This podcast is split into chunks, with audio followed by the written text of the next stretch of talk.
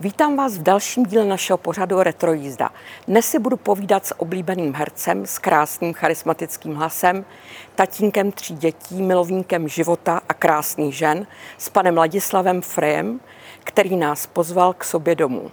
Rád se vás pozval, už jednou jsme spolu hovořili a jestli můžu prosit, Vlaďko, neříkejte mi, pane Frej, já jsem Ladislav. Děkuju. Druhý to v pořadí v naší rodině. Ano. Eh, Česká televize právě reprízuje populární seriál Nemocnice na kraji města, kterému letos v listopadu bude 45 let, toto letí. Vy jste v něm hrál lékaře Karla Sou mladšího. Jaké vzpomínky vám naskakují na to období, kdy se natáčel a kdy se pak vysílal? No, tak to byla ještě zlatá doba českých seriálů. Ono jich nebylo tolik, jako je dneska ale na, tom, na té nemocnici tam se sešla skvělá, skvělá parta, to, bylo, to byl skvělý štáb. Samozřejmě počínaje Dítlovým scénářem, režií Jaroslava Dudka, kamerou Jindřiška Novotného a celým obsazením, které teď nebudu vymenovávat, každý to zná. A pořád vlastně se lidi na to dívají znovu a znovu. Některé scény a některé hlášky, jak se tomu říká teď, znají na spaměť a citují je, zvláště eh, Miloše Kopeckého. Člověk se setká se vším možným u publika, u, u, u eh, lidí, kteří se u diváků. Se vším možným. Oni, oni prostě stotožňují herce tak s tou postavou, že, že mm, chtěli třeba po panu Chodíkovi, aby se vyjádřil k jejich kloubním neduhům a tak dále. Ale na to už se dá zvyknout, na to už se dá zvyknout, takže eh, Pepíkovi a Brámovi nechtěli dát tvrdý Sparty, to je už jenom taková třešnička na dortu, ani to ne, to je prostě takové, na zastávce tramvaje, tenkrát jsme viděli na národní třídě naproti Máji. Ještě tam jezdila tramvaj tehdy po národní a dvě paní na zastávce mě říkali, pane Frej, vy jste ta, tak krásně se tvářil včera, jak jste pochovávali tu vaši paní bytnou, tu paní a vy jste tak hezky tak smutně stál nad tou rakví a tak bylo na vás vidět, jak je vám to líto. No, každý povídá podle své letory a podle svého založení. A... Seriálového otce primáře Sovu hrál Ladislav Chudík. Sova byl čestný, přísný, ale i laskavý muž. Jaký byl váš tatínek? Můj tatínek byl cholerický, laskavý, vtipný, hostinský původně. No, některé vlastnosti jsem po něm zdědil. To, jak říká moje dcera Kristina, geny se nedají vyčurat, takže mám na něj moc dobrý vzpomínky. Naše, naše vztahy se trochu porušily, když jsem jako dospíval do adolescentního věku, protože jsem se až příliš věnoval ochotnickému, tenkrát ještě divadlu a e, byl jsem z domu pečený, vařený, jsem prostě pořád, pořád něco dělal v tom závodním klubu železničářů, kde jsme v Typosku tenkrát měli divadlo. A otec to nelibě nesl. Když jsem se mu zmínil o tom, že chci dělat zkoušky na Janáčkovou akademii, že chci být hercem, tak se tak ani se nezamýšlel. Říká, chlapče, napřed řemeslo, pak si dělej, co chceš. Řemeslo v naší rodině znamenalo zdědit hospodu. A z toho mě naštěstí vysvobodil bolševik, protože nám v roce 49 hospodu znárodnili a dali otci na vybranou, teda buď to do dolu nebo do těžkého průmyslu, protože on tenkrát řekl, oni chtěli v naší hospodě v zadním sále, chtěli pokonat schůze svoje. A otec řekl, že v žádném případě, no tak následoval následoval trest. Jasně. A maminka vás podporovala ve vaší zálibě Maminka v naopak mě velice podporovala. Velice mě podporovala. Byla aktivní i v tom našem dětském souboru, který jsme měli eh, při tom závodním klubu železničářů. Když jsem začal hrát v Janáčkově opeře, eh, činohru, nebo já, jsem ho psal jako eh, nezbedný kluk v, mnoha operách, kde bylo potřeba jako v prodaný nevěstě, když bylo potřeba spat té duši medvěce uprt a běží rovnou sem, no tak jsme vykřikovali a já jsem měl já jsem dostal skvělý zadání, skvělý úkol na konci prvního jednání se vyšplhat až nahoru na májku. Což jsem udělal velice rád, protože to bylo takové, to bylo solo. Najednou, jenomže spadla opona a bylo zvykem tenkrát v opeře, že po každém jednání se solistě eh, děkovali, roztáhla se opona a já furt vysel nahoře na té májce. No tak napřed se smál za mnou zbor, pak už se smáli lidi v hledišti a jsem říkal, Kriste, pane, já jsem teď jsem středem, středem snad vesmíru tady. Jsem zažil první chvíli své slávy na vrcholu Májky v Janáčkově opeře. No. Vy jste se dostal nakonec na Janáčku akademii muzických umění do Brna. Po druhé. Na Já podruhé. jsem Brňák, Aha, takže Jasně. A tam jste se poznal s Gabrielou Wilhelmovou a bylo z toho manželství. to ale bylo až já jsem odešel do angažmá. Ona byla o dva roky níž. Mm-hmm. Seznámil jsem se tam, ne seznámil, jsme byli spolužáci. Posledně to byla moje druhá žena. První byla Dáša, že jo? Ano, ano. Ta žije ve Švýcarsku i s mým synem. No a s tou se se seznámil při jaký příležitosti? Při příležitosti Volkrova Prostějova, mm-hmm. protože my jsme dělali, my jsme dělali během studia divadlo poezie, tenkrát velice eh, známý a populární v Brně, divadlo X. A byli jsme ve Volkově, ve Volkrově Prostějově na soutěži, kde jsme to jako soubor vyhráli a ona tam recitovala taky mimo jiné. Ona se taky zajímala o to eh, dát se na hereckou dráhu, ale nikdy se jí to nepovedlo. No a tam jsme se seznámili a posléze tedy vzniklo první manželství.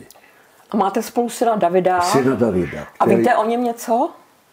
Vím, vím. I stalo se, že po určitých neschodách v mém druhém manželství eh, Gábina dostala angažmá do Pardubic a já jsem si nepředloženě řekl, tak dobře, tak půjdeme do Pardubic a tam to dáme nějak dohromady. Šli jsme do Pardubic a dohromady jsme to nedali. No jo, ale tam se do vás zamilovala krásná Evelina Štajmarová, kterou jste okouzlil jako Don Juan ve hře. Ano, A bylo z toho, to vám říkala? bylo z toho další manželství. Zvony, zazvonili po třetí svatební. Tak, ano, protože to eh, předchozí už bylo tak neúnosný, že to, to, to v tom se nedalo dál pokračovat. Jasně. To byla divočina nějaká. Jo, Jo. spíš Čína. Já jsem eh, dostal eh, angažma v Ostravě ve státním, tenkrát státním divadle, dneska Národním divadle Moravskoslezském. Odešel jsem, Evelina odešla se mnou a měla, eh, host, eh, hostovala v divadle Petra Bezruče. A ona,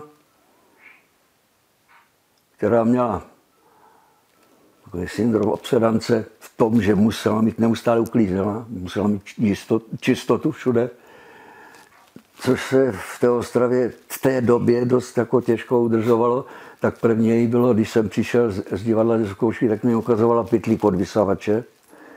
Ale to je, jedno, to, je, to jsou vedlejší hlouposti. Nakonec to neustála. Neustála odjela do Prahy, mezitím jsme s Věrou hráli královnu Kristýnu, proto se Kristýna jmenuje Kristýna. A to je zajímavé, ona byla snad jedna z prvních Kristýn, protože eh, člověk, jeden hlupák z matriky, když mu řekla, že se bude jmenovat Kristýna, takže to nejde, to je polský jméno. Řekl člověk z matriky. Asi nečet babičku. Jednoho krásného dne jsem přišel domů z divadla a kufry byly zbaleny a Evelina pryč odjela do Prahy za maminkou. Na základě toho, toho partnerství v té královně Kristýně, kde jsem hrál milence královny Kristýně Klase Tota, tak přeskočila nějaká jiskra a už jsme si začali v Pardubicích.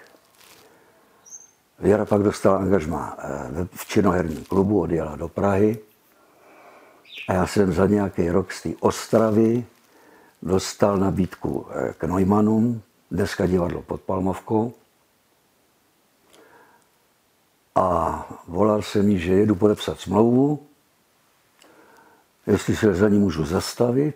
Řekla, jo, tak, tak, tak jsem přišel, přivítali jsme si a se a už jsem neodešel.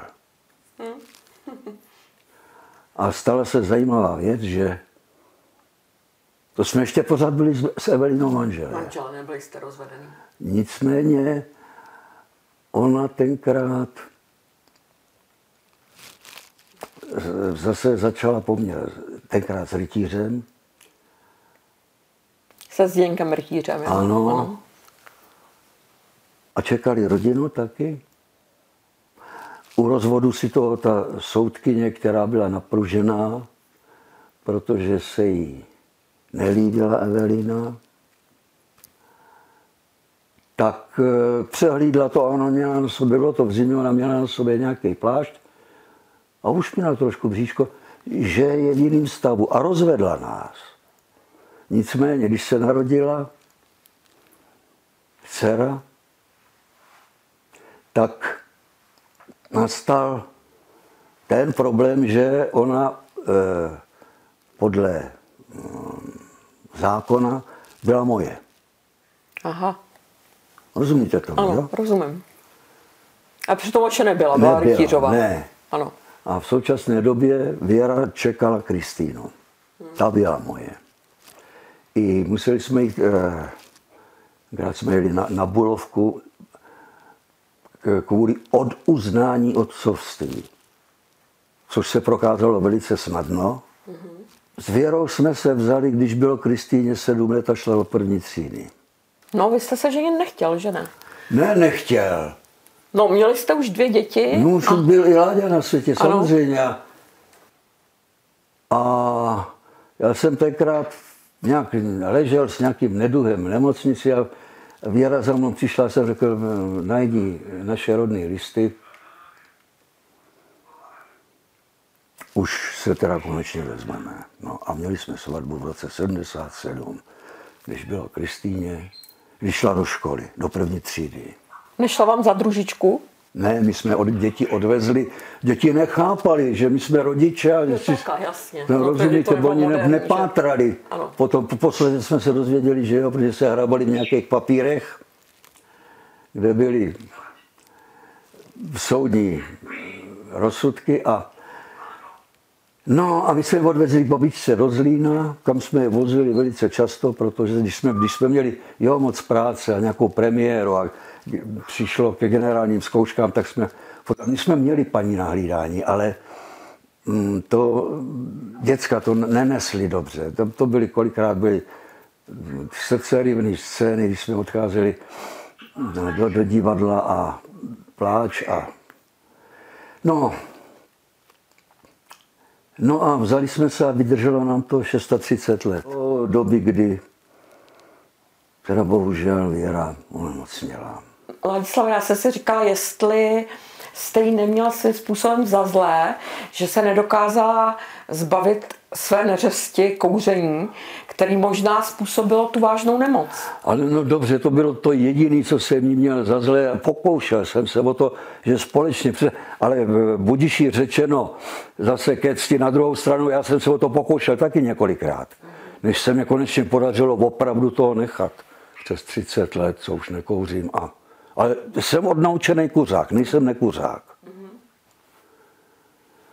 No, ona se o to pokoušela taky, no tak po poslední, tak předposlední, před tou finální operací, kdy jí měl na stole profesor Pavko toho nechala samozřejmě. Protože to už by bylo sebevražený, to už zase by byla kamikadze. A bohužel už bylo pozdě. Protože po dvou letech na to se ozvali nějaké recidivy a to už bylo zlý, protože znovu ji operoval profesor Pavko a pak mě volal, pane Fred, přijďte ke mně, je to špatně, už se nedá nic dělat. Já jsem ji otevřel a zase jsem ji zavřel. Protože už tam byly takové metastázy, že už se nedalo s tím nic dělat. Takže potom jste jí měl doma, byla doma? Nebo byla v nemocnici? Ne, doma. Doma. Doma byla, my jsme měli vypůjčený ten dýchací přístroj, kyslíkový ano. přístroj, protože ona už potom většinou byla na tom kyslíku, aby to pomáhalo při ventilaci. A, a teď jsme se dostali do takový smutný story, dlouho už o tom mluvím, prostě, ale patřilo, patřilo to k mému životu. Prožil jsem jeden dlouholetý vztah, dlouholetý manželství, který skončilo bohužel úmrtím věry. A když jsem po roce potom se jako vrátil do občanského všedního života a e, získal jsem novou partnerku, Gábinu Mrkvicovou, s kterou jsme byli 12 let spolu. A bohužel nastal nastala tatáž diagnoza, ne tatáž diagnoza, to nebyla, ona měla eh, rakovinu pankreasu, což je do posud pořád ještě bych řekl, to je asi nejhorší. Rozsudek smrti, to, hmm. s tím se nedalo nic dělat. Ale s Věrou jsem byl do, poslední, do posledního dechu, do poslední chvíle, my jsme se střídali na jípu. Ona byla v, v kladenské nemocnici u našeho známého doktora který se o ní staral. A pak byla doma. A skončila teda zase na tom jípu, protože už nemohla vůbec dýchat. Tak ji odvezla rychle, mě volali, měl jsem něco točil, volali do televize, tak jsem se dotajil jsem rychle domů. A už mezi tím jsem volal sanitku, která přišla a přijela a odvezli znovu na to kladno. A tam jsem s ní byl teda do posledního momentu. Stejně tak jako potom s Gábinou, která po operaci byla tady u mě, pak eh, vyjádřila přání, že se chce pokusit o sebe starat sama, že já jsem jí, jako věře jsem píchal nějaký někce, tak jí taky jsem eh, poskytoval tuhle péči a ke které přišla po druhé operaci a byl jsem u ní, když jí začalo být nejhůř a ona měla domácí hospicovou péči, takže já jsem znal tu sestřičku, která k ní chodila. Volal jsem, volal jsem jí, že je potřeba, aby přijala paní doktorka, že je na tom špatně Gáby. No a když přijeli i s paní doktorkou, tak nastal konec. No, tak to je tak. Ve velkým kvádru, ani ne v kostce, řečeno, bych uzavřel tuhle kapitolu z mého života a nebyla moc šťastná. Zajímal by mě, jaký jste byl tatínek, protože vaše děti Kristýna a o dva roky mladší Ladislav, myslím si, že to neměli úplně jednoduchý, protože vyrůstat vedle takových výrazných hereckých osobností. Ale. Tak... Víte to, když Kristýna projevila přání, každý z herci říkají, ale nevěřím jim to, protože to není pravda, že to svým dětem vymlouvají, to nejde vymlouvat. Jestliže to dítě vaše projeví nějaký přání, tak jediný co jiná možná jako rodičovská odpověď na to je to dobře, zkus to. Ale protože Věra v té době byla profesorkou na Damu, vedla tam ročník, tak říkal, dobře, až budou přijímací zkoušky, já budu chodit dva kilometry kolem školy, aby nevzniklo sebe menší podezření. No stejně lidem nevymluvíte, protože oni byli ročník, kde byl Saša Rašilov, eh, Remundová, Munzarová, Frejová a najednou tam byl, byla polovina ročníku pomalu hereckých dětí. Komu, koho přesvědčíte o tom, že my jsme neintervenovali snad u té přijímací komise? Ne, neintervenovali. To, to, jedna, která Kristýna by to nesnesla, ta to absolutně odmítala, nicméně já jsem eh, ji jaksi trošku měl v práci, než šla, než šla na ty přijímačky, protože mě říkala ty svoje věci, které měly, měly připraveny básničky a monology k těm přijímačkám a radil jsem jí samozřejmě. Takže ty zkoušky pak udělala. No a a je z ní známá herečka myslím, z Kristýny Frejový. Na starý kolena, na, na její polostarý kolena, ano. bych řekl, protože ona jako, jako holka to neměla jasný a e, snadný. A my jsme nepřispěli ani tímhle tím k tomu, abychom ji někde prosazovali. Protože to ona mi nesnesla taky. Uh-huh. Mě dokonce Láďa jednou zapsal ve škole, oni chodili oba e, v, ve Štěpánské na gymnázium, a když se nějaký profesor ptal, eh, jako a ten Frey to je váš eh, příbuzný nějaký, říkal, ne. Ale vy jste mi neodpověděl na otázku, jaký jste byl tatínek. Jo, Jak my jsme skončili u těch dětí. No tak já jsem došel až k tomu, eh, k tomu bodu, kdy teda Kristýka udělala přijímací zkoušky na akademii no, na akademii. A na Čech za dva roky přišel Láďa, že by to zkusil taky. A já jsem udělal strašný faul, strašný faul, protože jsem se s Makarenkem nějak ne, ne, nepohod v tom, že jsem mu řekl, ty jsi se zbláznil. Řekl jsem to takhle blbě s tím vědomím, že předtím eh, ne, Laďa neprojevoval, bych řekl, nějaký zájem, který, kterýho bych si všiml, že se o tu profesi zajímá.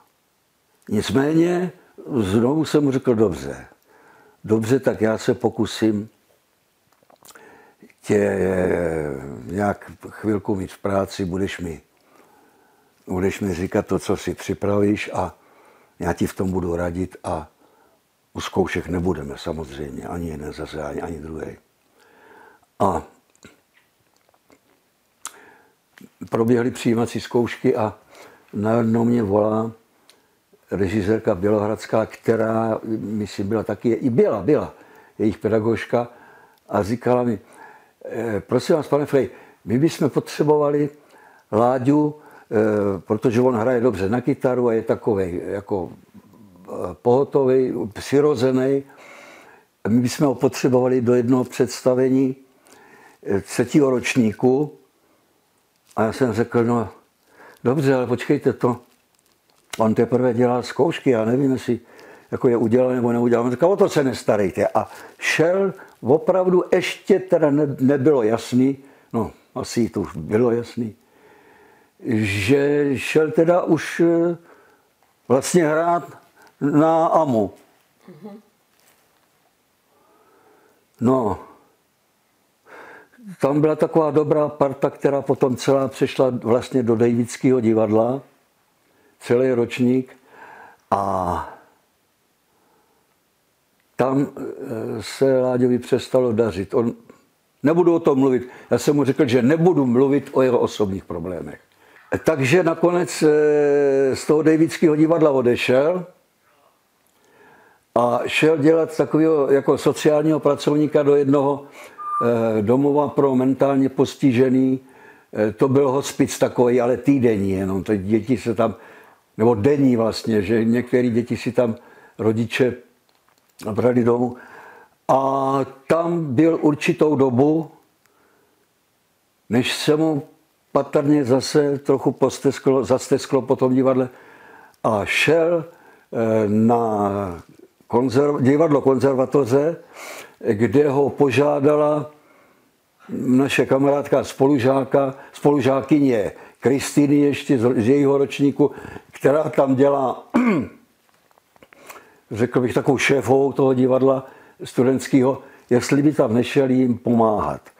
Eh, on tam dělal, staral se o zvuky, staral se o světla a teď dokonce si ho zase vyžádali do jednoho představení. Měl jsem, měl jsem se jít na to podívat. Kristýna si tam byla podívat divadle na to představení, ve kterém on hraje, protože nám ta, ta eh, naše známá říkala, že je tam výborný a že to, že to velice dobře dopadlo. Já jsem bohužel řekl, že tam přijdu a nemohl jsem, ne, ne, nemohl jsem potom přijít. Mrzí mě to, ale půjdu se na to představení stejně podívat. Protože mě to zajímá, kam za ty leta, kam prostě dospěl a kam, eh, jak, jak eh, se zbavil